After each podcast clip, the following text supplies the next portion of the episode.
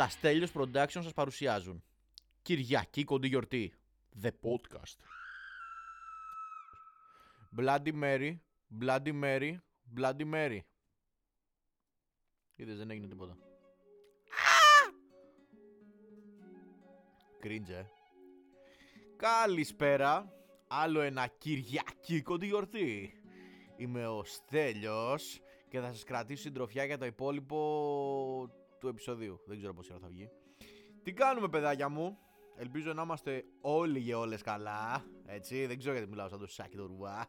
Είστε έτοιμοι; Ε, επεισόδιο ποιο είναι ρε Κωστή; Δεν θα είναι το 23 του season 2. Ε, ε, νομίζω το επεισόδιο 23 το λέμε στα τελευταία 23 επεισόδια. το πιασες. Δεν θυμάστε ότι έχουμε season 2. Λοιπόν παιδιά, σήμερα που γράφω αυτό το podcast είναι 18 του Φεβρουαρίου, ημέρα Σάββατο. Εχθές θυμήθηκα ότι είμαι άνθρωπος 26 χρονών. 26 χρονών άνθρωπος που λέει και ο Τακιτσάν. Ε, βγήκα, πήγα σε ένα νυχτερινό μαγαζί να δω το φίλο μου τον Dirty Harry. Shout out κιόλας στο Dirty Harry. Ε, γύρισα πρωί, είχα χρόνια να βγω έτσι να πιω και να γυρίσω το πρωί. Είμαι με 5 ώρες ύπνου, δεν βλέπω μπροστά μου βασικά οριακά. Ε, έχω πάρει εδώ τον καφέ μου, δεν θα πω από ποιο μαγαζί για να μην κάνουμε και... Πώς το λένε, διαφημίσεις πώς τα λένε αυτά εσείς που οι influencers και οι διάσημοι δεν ξέρω τι κάνετε. Και ξεκινάω. Η εβδομάδα που μας πέρασε, επιτέλους, βγήκε το έτερος εγώ. Το έχω ξαναπεί πάλι και πάλι και πάλι και θα το λέω για να το διαφημίσω δωρεάν γιατί αξίζει και μακάρι να βγει κάποια στιγμή και κάτι άλλο να παίξω ένα ρολάκι κι εγώ. Αν με ακούτε κάποιος εκεί την παραγωγή, ο κύριος Τσαφούλιας, κύριε Δαδακαρίδη, οποιοδήποτε εκεί με ακούει από την Κοσμοτέ. Και απλά να περνάω το δρόμο και να με δείχνει κάμερα σαν κομπάρσος. Εγώ μέσα είμαι. Βγήκε το πρώτο επεισόδιο, αλλά εν έτη 2023 δεν καταλαβαίνω το λόγο, ξαναλέω, που περιμένουμε μία εβδομάδα τώρα για το επόμενο επεισόδιο. Κάποιοι λένε, α, περίμενε δύο μήνες να βγουν όλα και δεν στα μετά. Τι λέτε ρε. Τι λέτε ρε. Θα τα δω όλα κάθε εβδομάδα που βγαίνουν και στο τέλος θα το ξαναδώ και όλο μαζί. Δεν καταλαβαίνω, τι πιο φυσιολογικό δηλαδή. Σε άλλα νέα επιστρέψε το τσουλού Είχαμε μια ωραία ματσάρα Παρί Bayern να χάνει η Παρί 1-0 και μετά από την ήττα αυτή, άλλη μια ήττα δηλαδή που σημείωσε η Παρί σε στο Champions League, συγγνώμη, ο Κιλιάν Εμπαπέ πήγε στα αποδητήρια, μίλησε στους συμπαίχτες του, τους είπε παιδιά πρέπει να φοκουσάρουμε το επόμενο μάτς, να κοιμόμαστε καλά, να τρώμε σωστά, εδώ όλοι μαζί να το πιστέψουμε και το έχουμε. Την έχουμε την πρόκριση. Τελειώνει εκεί η ομιλία του Εμπαπέ και είναι ο Νεϊμάρ ότι σήμερα θα μου γυρίσει. Και τι έκανε ο Θεός το βράδυ; Πήγε καζινάκι. Σου λέει τώρα, τι είπε τώρα ο άλλος, ο, αυτός ο Γάλλος που έχουμε εκεί, ο Κιλιάν, πώς τον λένε αυτό να πρέπει πάω να παίξω blackjack, θα γυρίσει σας λέω σήμερα. Και το σκεπτικό πίσω από τον Neymar και τον Τζόγο και γενικά των ποδοσφαιριστών, των τραγουδιστών, δεν λέω ονόματα, είναι ότι ρε φίλε θεωρητικά τζογάρεις, παίζεις για να βγάλεις λεφτά. Ωραία. Όταν είσαι ο Neymar, για ποιο λόγο να παίζεις ρουλέτα, blackjack, οτιδήποτε, φρουτάκια, Είσαι δισεκατομμυριούχος, μη σου πω τρισεκατομμυριούχος. Τι, ο Νεϊμάρ τι είναι; Δεν υπάρχει. Ωραία, δισεκατομμυριούχος όμως. Τι δεν νομίζεις, ρε φίλε, αυτοί παίζει να παίρνουν το, το χρόνο 50 εκατομμύρια. Ακούγομαι. Ναι. Οπότε προφανώς και θα είναι τα, τα παιδιά. Τέλος πάντων. Η υπερβολή ήταν μέσα στα πλαίσια του, του, του σχολιασμού, έτσι. Για ποιο λόγο ρε φίλε να παίζεις τυχερά παίγνια αν είσαι ο Νεϊμάρ. Για όνομα της Παναγίας, τι θα βγάλεις, τι λεφτά θα βγάλεις δηλαδή παραπάνω; Τέλος πάντων. Στο σημερινό θέμα, φίλοι και φίλες μου, έχω διαλώσει... Ε, τι είπα; έχω διαλέξει ένα έτσι ξεχωριστό, περίεργο και ε, έτσι ένα juicy θέμα το οποίο δεν έχω ξανασχοληθεί σε κάποιο podcast. Τα 10 εγκλήματα που συντάραξαν την Ελλάδα τα τελευταία 30 χρόνια. Λοιπόν, εδώ τώρα Κώστα θέλω να, να κλείσουμε τα φώτα, να τα χαμηλώσουμε όλα. Εντάξει, focus εμένα, focus εμένα και να ξεκινήσω να διαβάζω τις ιστορίες. Εντάξει, θα προσπαθήσω εδώ να το παίξω ωραία. Καθίστε αναπαυτικά, μπράβο. Πάρτε τα popcorn σας. Ε, τι τρώτε το μεσημερινό σας, δεν ξέρω τώρα ανάλογα πότε με ακούτε. Φτιάξτε τα στάκια σας, παραγγείλτε έτσι ένα, ένα φαγητό. Και θα ξεκινήσω να σας πάω σε αυτό το ταξίδι. Το μαγευτικό. Το ευχάριστο. Με τις δολοφονίες που συγκλώνησαν το Πανελλήνιο. Πρώτη ιστορία. Ο Παναγιώτης Φραντζής γνώρισε τη ζωή Γερμανή όταν εκείνη ήταν ακόμα μαθήτρια λυκείου. Ξεκίνησαν μια θελώδη σχέση που οδήγησε τελικά σε γάμο. Ο έγκαμος βίος τους όμως μόνο ιδηλιακός δεν ήταν. Οι δυο τους τσακώνονταν συνέχεια και είχαν ομοιρικού καυγάδες που ήταν συνέπεια της παθολογικής ζήλιας του 27χρονου Φραντζή.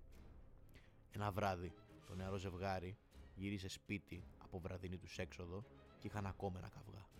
Αυτός όμως ήταν ο τελευταίος τους.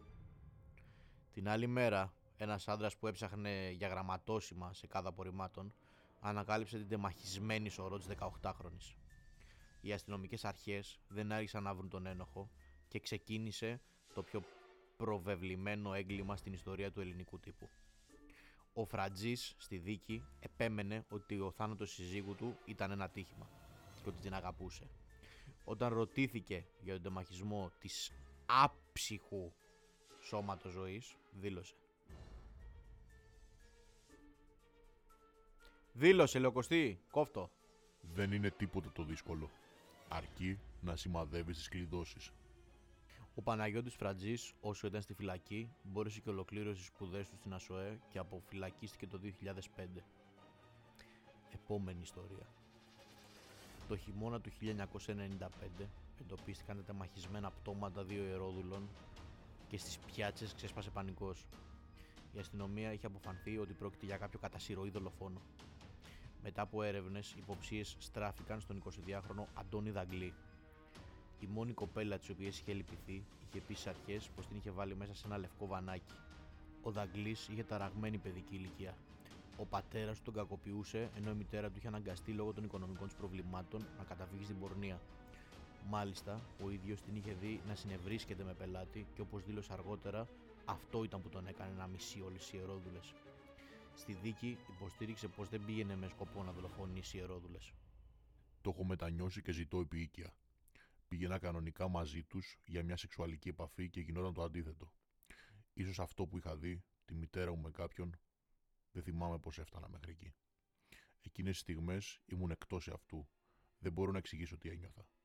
Τα πτώματα τα τεμάχισα μάλλον από μίσος. Φοβόμουν μήπως με συλλάβουν. Συνεχίζω να τις μισώ. Δεν ξέρω γιατί. Ακούγα φωνές. Πάντα είχα αυτή την επιθετικότητα. Είναι θολό το μυαλό μου. Δεν μπορώ να σας περιγράψω πώς νιώθω. Με βαραίνουν αυτές οι κατηγορίες. Ο Αντώνης Δαγκλής καταδικάστηκε το 1997 σε 13 φορές ισόβια. Στις 2 Αυγούστου της ίδιας χρονιάς βρέθηκε κρεμασμένο στο κελί του. Επόμενη ιστορία. Σενάριο ταινίας θυμίζει ο θάνατος του Αρχιμανδρίτη Άνθιμου Ελευθεριάδη. Ο ιερωμένος έπεσε νεκρός στα σκαλιά του σπιτιού του από τις σφαίρες ερωμένης του Κάτιας Γιανοπούλου. Η Γιανοπούλου γνώριζε τον Ελευθεριάδη όταν πήγε να εξομολογηθεί, αν και δεν είχε ποτέ ιδιαίτερες σχέσεις με την, εκκλησία, με την Εκκλησία και τα Θεία. Μετά τη γνωριμία της με τον Αρχιμανδρίτη, άρχισε να παρακολουθεί ευλαβικά όλες τις λειτουργίες και τα μυστήρια. Με τράβαγε κοντά του σαν μαγνήτης. Συνέβαινε κάτι το ανεξήγητο. Οι δυο τους ξεκίνησαν να έχουν σχέση παρόλο που εκείνη ήταν παντρεμένη και μητέρα ενός αγοριού και εκείνος ιερωμένος. Ο Ελευθεριάδης τη είχε αποσπάσει περίπου 27 εκατομμύρια δραχμές κατά τη διάρκεια της σχέσης τους για να κάνει τα θελήματα της Παναγίας όπως έλεγε. Συγγνώμη για το vibe αυτό, αλλά ακόμα και εκεί να φάνε. Όταν εκείνος απολύθηκε και μετατέθηκε στην Αγγλία, ήρθε η αρχή του τέλους. Καθώς άρχισε να την αποφεύγει, ενώ εκείνη ταξίδευε μέχρι και αυθημερών στο Λονδίνο για να τον βλέπει. Η συνεχής αδιαφορία του Ελευθεριάδη είχε γεμίσει οργή τη Γιανακοπούλου, που δεν μπορούσε να δεχτεί ότι η σχέση του είχε τελειώσει. Όταν εκείνος γύρισε για κάποιες μέρες στην Ελλάδα, του έστησε καρτέρι έξω από το σπίτι του και αφού αρνήθηκε να της μιλήσει, τον πυροβόλησε μέχρι που της τελείωσαν όλες οι σφαίρες. Τη συνέλαβαν τρεις μέρες αργότερα σε μοναστήρι της Αττικής. Κατά τη διάρκεια της δίκης, δήλωσε. Αν ήταν δυνατόν να τον αναστήσω με πέντε φιλιά ποτισμένα από το αίμα της μετανιωμένης μου καρδιάς, θα το είχα ήδη κάνει. Ο μεγαλύτερος τιμωρός, ο πιο αυστηρός εισαγγελέας, είναι ο εαυτός μου. Αναρωτιέμαι μόνο ποια τιμωρία σκληρότερη μπορεί να μου επιβάλλει η δικαιοσύνη από αυτή που επέβαλα εγώ στον εαυτό μου σκοντώντα με τα ίδια μου τα χέρια τον επίγειο Θεό μου. Η δικαιοσύνη την καταδίκασε σε 20 χρόνια κάθερξη. Αφέθηκε ελεύθερη το 2013. Ο μεγάλος λαϊκός συνθέτης Άκης Πάνου απέφευγε τα φώτα της δημοσιότητας καθ' όλη τη διάρκεια της καριέρας του και μάλιστα δεν ζούσε καν στην Αθήνα. Ένα τραγικό γεγονός όμως τον έκανε εξώφυλλο σε όλες τις εφημερίδες και πρώτη είδηση σε όλα τα κανάλια. Η 19χρονη κόρη του Ελευθερία είχε σχέση με έναν άνδρα 11 χρόνια μεγαλύτερό της. Διαζευμένο και πατέρα ενός παιδιού. Ο Πάνου δεν ενέκρινε ποτέ αυτή τη σχέση. Ένα βράδυ που ο σύντροφος της κόρης του, Σωτήρης Γιαλαμάς, πήγε να του ζητήσει να συμφιλειωθούν, ο συνθέτης, μην μπορώντας να δεχτεί την προσβολή, πήρε το όπλο του που είχε ενθύμιο από το ναυτικό και πυροβόλησε τον 30χρονο. Ο Γιαλαμάς έπεσε νεκρό στο σπίτι της οικογένειας Πάνου. Ο τραγουδοποιός καταδικάστηκε σε ισόβια και άφησε την τελευταία του πνοή στη φυλακή. Επόμενη ιστορία. Ο Μανώλης Δουρής έβγαινε στα κανάλια ζητώντας να βρεθεί ο δολοφόνος του παιδιού του για να μπορέσει να πάρει εκδίκηση κάνοντας όλη την ελληνική κοινωνία να υποφέρει για τον πόνο του πατέρα. Ο εξάχρονος γιος της Γεωργίας και του Μανώλη Δουρή είχε βρεθεί νεκρός και κακοποιημένος σεξουαλικά σε μία μάντρα κοντά στο σπίτι του ζεύγους. Σύμφωνα με τον ιατροδικαστή, το άτυχο αγοράκι είχε πεθάνει από ασφυξία αφού πρώτα είχε βιαστεί. Αν και στην, αν και στην αρχή ο Δουρής παρουσιαζόταν ως χαρακωμένος πατέρας, η αστυνομία δεν άργησε να τον υποψιαστεί και ξεκίνησε έτσι μια δίκη που συντάραξε το Πανελλήνιο. Ο Δουρής είχε πολεμήσει στην Κύπρο και οι γιατροί που τον εξέτασαν είπαν πως τα ψυχολογικά προβλήματα που είχε επιδεινώθηκαν από τα όσα είδε στον πόλεμο. Ο ίδιος κατηγόρησε τη γυναίκα του και εμφανιζόταν αβέβαιος για το αν είχε διαπράξει ή όχι το έγκλημα, αν και στην αρχή ομολόγησε. Αν το έκανα εγώ, να τιμωρηθώ. Θα είσαι ελεύθερη να ζήσει τη ζωή σου όπως εσύ το ζήτησες μαζί με τον εραστή σου με τον οποίο σκοτώσατε τον Νίκο. Μονολογούσε προς τη γυναίκα του. Ο συνήγορός του υποστήριζε με βεβαιότητα πως ο πελάτης ήταν αθώος. Μάλιστα και ο ιατροδικαστής είπε πως οι τρίχες που βρέθηκαν στο άψυχο σώμα του εξάχρονου δεν άνοικαν στον πατέρα του. Από την έκθεση πρωτογραμματοσύνης των εγκληματολογικών εργαστηριών μπορεί να τεθεί ένα αμφιβόλο η ταυτότητα του δολοφόνου του παιδιού. Μπορεί άλλος να είναι ο βιαστής και άλλος ο δολοφόνος. Δήλωσε στην ελευθεροτυπία ο καθηγητής εγκληματολογίας Γιάννης Πανούσης, που ερεύνησε το θέμα. Το δικαστήριο πάντως έκρινε τον Δουρή ένοχο για όλες τις κατηγορίες. Άλλαξε μέσα σε δύο χρόνια τέσσερα σοφρονιστικά ιδρύματα, καθώς έπεσε θύμα του νόμου της φυλακής όσον αφορά τους παιδοκτόνους και τους βιαστές. Ξυλοκοπήθηκε και βιάστηκε αλλεπάλληλες φορές μέχρι που βρέθηκε κρεμασμένος στο κελί του. Δύο-τρεις εγκεφάλους τους έβγαλα και τους έβαλα στο ψυγείο. Είχα κάποιες ψυχιατρικές και ιατρικές γνώσεις και ήθελα να εξετάσω την ανατομία του ανθρώπινου εγκεφάλου. Αυτό είναι όλο. Δεν μετάνιωσα για τίποτα. Καλά έκανα. Το ένα κεφάλι ήδη είχε σπάσει. Τα μυαλά είχαν βγει, οπότε γιατί να μην τα βάλω στο ψυγείο; Αυτά δήλωσε ο Θεόφιλος Σεχίδης στην επόμενη ιστορία δολοφονίας που είχαμε, όταν ρωτήθηκε από την αστυνομία για τους φόνους της οικογένειάς του. Ο 24χρονος φοιτητής νομικής σκότωσε μέσα σε μία μέρα τον πατέρα του, τη μητέρα του, τη γιαγιά του, την αδελφή του και το θείο του. Σύμφωνα με τον ίδιο, ο λόγος που τη σκότωσε ήταν επειδή δεν αποκάλυπταν ποια ήταν η πραγματική του μητέρα, ενώ κατά τα λεγόμενά του προσπάθησαν πρώτα αυτοί να τον σκοτώσουν. Ο Σεχίδης, αφού σκότωσε διαδοχικά τους συγγενείς του, πέταξε τις διαμελισμένες σωρούς τους σε σκουπιδότοπο. Όσο τεμάχιζε τα πτώματα, άκουγε Τσαϊκόφσκι. Ο 24χρονο κατάφερε να διαφύγει για, για τους τρεις πρώτους μήνες, μέχρι που η θεία του κατέφυγε στις αρχές γιατί δεν μπορούσε να επικοινωνήσει με τον άνδρα της. Ήταν άρρωστοι και ήθελα να τους λυτρώσω. Ήθελα να με βγάλουν από τη μέση και πρόλαβα να τους σκοτώσω πρώτος. Υπήρχε συνωμοσία σε βάρος μου. Βρισκόμουν ένα μήνυ. Μου έκαναν ψυχολογικό πόλεμο επειδή ήξερα ότι ήμουν άλλης μάνας παιδί και δεν μου έλεγαν την αλήθεια. Τους ξέκανα για να μην με ξεκάνουν. Το δικαστήριο τον καταδίκωσε σε πέντε φορές ισόβια για τις ανθρωποκτονίες κατά συρροή και σε ποινή φυλάκιση 7,5 ετών για οπλοχρησία, οπλοκατοχή, οπλοφορία και για περιβρύση νεκρού. Τη Δευτέρα, 12 Αυγούστου, ο Θεόφιλος Σεχίδης μεταφέρθηκε στις δικαστικές φυλάκες Κομωτινής, όπου για προληπτικούς λόγους τοποθετήθηκε στην απομόνωση. Από του αστυνομικού ζήτησε μόνο να ακούει Μπαχ ή αν αυτό δεν είναι εφικτό, κλασική μουσική και να διαβάζει βιβλία. Λίγο πριν από το Σεπτέμβριο του 1997 μεταφέρθηκε στον Κορυδαλό για ψυχιατρική παρακολούθηση, καθώς παρουσίασε ψυχολογικές διαταραχές και δεν επικοινωνούσε με το περιβάλλον. Η γνωμάτευση της αξονική τοπογραφίας εγκεφάλου, στην οποία υποβλήθηκε, έδειξε εγκεφαλικά ευρήματα που δεν μπορούν να χαρακτηριστούν φυσιολογικά. Ο serial killer με τις δεκάδες θαυμάστριες. Το ήξερε ότι κάτι δεν πήγαινε καλά με αυτό το παιδί. Πάντα έτρωγε πρώτα το γλυκό και μετά το φαγητό.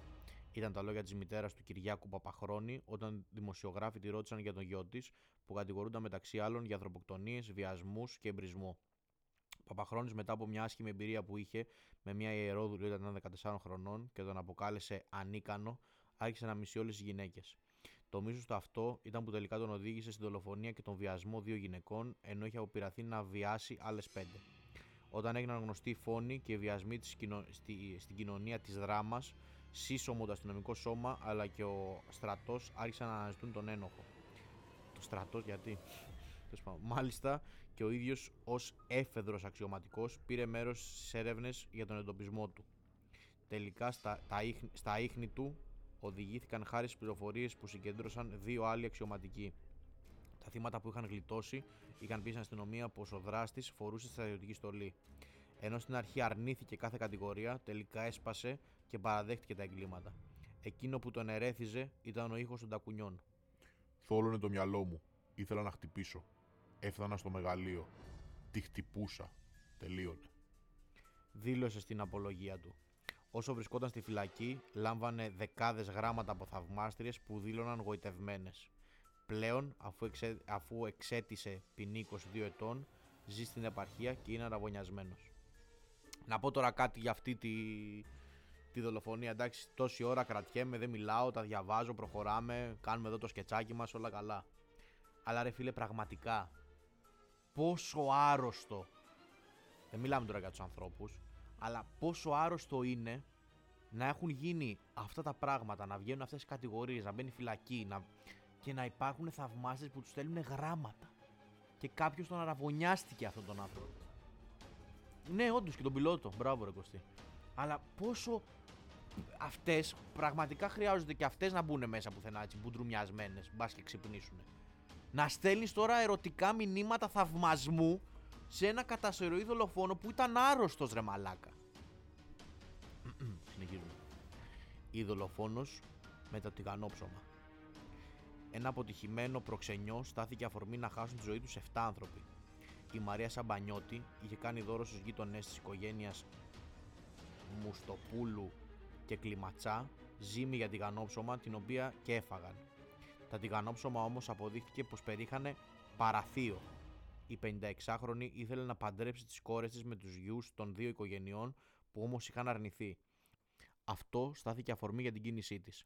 Όταν τελικά συνελήθη, η Σαμπανιώτη δήλωσε αθώα και δεν παραδέχτηκε ποτέ τίποτα. Το 2011 η Μαρία Σαμπανιώτη βγήκε από τις φυλακές του Ελαιών Αθηβών έχοντας εκτίσει ποινή 17 χρόνων για το θάνατο τριών ανθρώπων και την απόπειρα δολοφονίας άλλων τεσσάρων. Ακόμα και μετά την αποφυλάκησή της, επέμενε ότι είναι αθώα. Εγώ με τη συνείδησή μου είμαι καλά. Δεν έχω κάνει κάτι για να μετανιώσω. Δεν ήμουν εγώ αυτή που έβαλε το δηλητήριο μέσα στο τηγανόψωμο. Κατακριουργημένο με 21 μαχαιριές, βρήκε και εκεί βοηθός του το διάσημο ηθοποιό Νίκος Σεριανόπουλο τον Ιούνιο του 2008. Τις ημέρες που ακολούθησαν, ο φόνος μονοπολούσε τον ελληνικό τύπο και η αστυνομία έψαχνε παντού για τον ένοχο. Τελικά, όπως αποδείχθηκε, υπεύθυνος για το στιγερό έγκλημα ήταν ο 30χρονο David Μουρτικνέλη. Ο γνωστός πρωταγωνιστής είχε γνωρίσει τον Μουρτικνέλη στην πλατεία Βικτωρίας, όπου σύμφωνα με την κατάθεση του 30χρονου ο Σεριανόπουλος τον κάλεσε να πάνε σπίτι του να πάρουν κοκαίνη και του υποσχέθηκε πως θα υπάρχουν και γυναίκες. Όταν έφτασαν στο σπίτι και αφού έκαναν χρήση ναρκωτικών, οι δύο άντρες έκαναν σεξ. όταν ο Σεριανόπουλος επέμεινε, σύμφωνα με τα λεγόμενα του δράστη, να είναι εκείνος ο ενεργητικός και απείλησε το 30χρονο με ένα κουζινομάχαιρο, εκείνος του το πήρε και το επιτέθηκε, καθώς όπως είπε, δεν είναι παθητικός και αυτό προσέβαλε τον ανδρισμό του. Πριν φύγει από το διαμέρισμα, ο Μουρτικνέλη φρόντισε να μοιάζει ο χώρος σαν να έχει διαπραχθεί ληστεία. Αυτό όμως δεν εμπόδισε του αστυνομικούς να τον συλλάβουν 51 μέρες μετά. Με τη δικογραφία που σχημάτισε η ασφάλεια, ο δράστης παρεπέμφθηκε στην εισαγγελία, όπου ασκήθηκε ποινική δίωξη και οδηγήθηκε στις φυλακές. Οι σατανιστές με τα αγγελικά πρόσωπα. Μια 14χρονη μαθήτρια και μια 28χρονη μητέρα δύο παιδιών ήταν τα θύματα των Δημητροκάλη, Κατσούλα και Μαριέτη, των σατανιστών της Παλίνης. Οι τρεις τους είχαν οδηγήσει τις δύο άτυχες κοπέλες σε ερημικές περιοχές της Παλίνης και αφού τις είχαν δέσει, χτυπήσει και βιάσει, τις πρόσφεραν ως θυσία στο Σατανά. Όταν τελικά συνελήφθησαν, οι λεπτομέρειες που είπαν στους ανακριτές ήταν ανατριχιαστικές και η ιστορία είχε προκαλέσει πανικό και μούδιασμα στην ελληνική κοινωνία που πρώτη φορά άκουγε για σατανιστές. Η ιστορία των σατανιστών συνέπεσε με την άνθηση των ιδιωτικών καναλιών και το θέμα μονοπολούσε τα δελτία ειδήσεων. Παρά τις, επόμε... τις επίμονες προσπάθειες του τύπου, οι δράστες ήταν λιγομίλητοι και δεν έκαναν δημόσια πολλές αποκαλύψεις. Ωστόσο, ένας έριχνε τις ευθύνες των άλλων. Η Μαριέτη και ο Δημητροκάλης έδειχναν ως εγκέφαλο των αποτρόπιων πράξεών τους τον Ασημάκη Κατσούλα. Οι δύο νέοι έκαναν αναφορές στις τελετές μίση αλλά και στα σεξουαλικά όργια που έκαναν στο όνομα του Σατανά. Τελικά, την 1η Ιουλίου του 1995, το δικαστήριο καταδίκασε τον Ασημάκη Κατσούλα σε δύο φορές ισόβια κάθερξη και, προ... και πρόσκαιρη κάθερξη 12 ετών και 10 μηνών. Επίσης, το Μάνο Δημητροκάλη σε δύο φορές ισόβια και, προ... και πρόσκαιρη κάθερξη 9 ετών και 10 μηνών. Η Δήμητρα Μαριέτη καταδικάστηκε σε κάθερξη 17 ετών και 4 μηνών για απλή συνέργεια σε κάθε μία από τις ανθρωποκτονίες και αρπαγή ανηλίκου.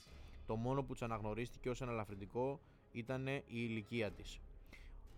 Ε, Δημητροκάλης και Μαριέτη έχουν ήδη αποφυλακιστεί, αλλά ο Σιμάκης Κατσούλας παραμένει φυλακισμένος στις αγροτικές φυλακές της Αγιάς στα Χανιά. Ο σατανιστής Παλίνης είχε κάνει αίτηση αποφυλάκησης, αλλά αυτή απορρίφθηκε στα τέλη του Ιανουαρίου του 2015.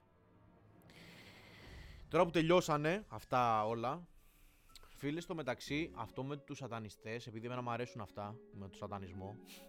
Όχι, επειδή εμένα μου αρέσουν αυτά τα εγκλήματα, ε, το είχα ψάξει αυτό με τους σατανιστές. Έχω δει και βιντεάκια για όσους ακούνε που υπάρχουν και τους ενδιαφέρει και με τους σατανιστές και με τον ε, αποφυλακισμένο. Ποιος ήταν που βγήκε, ο Δημητροκάλης.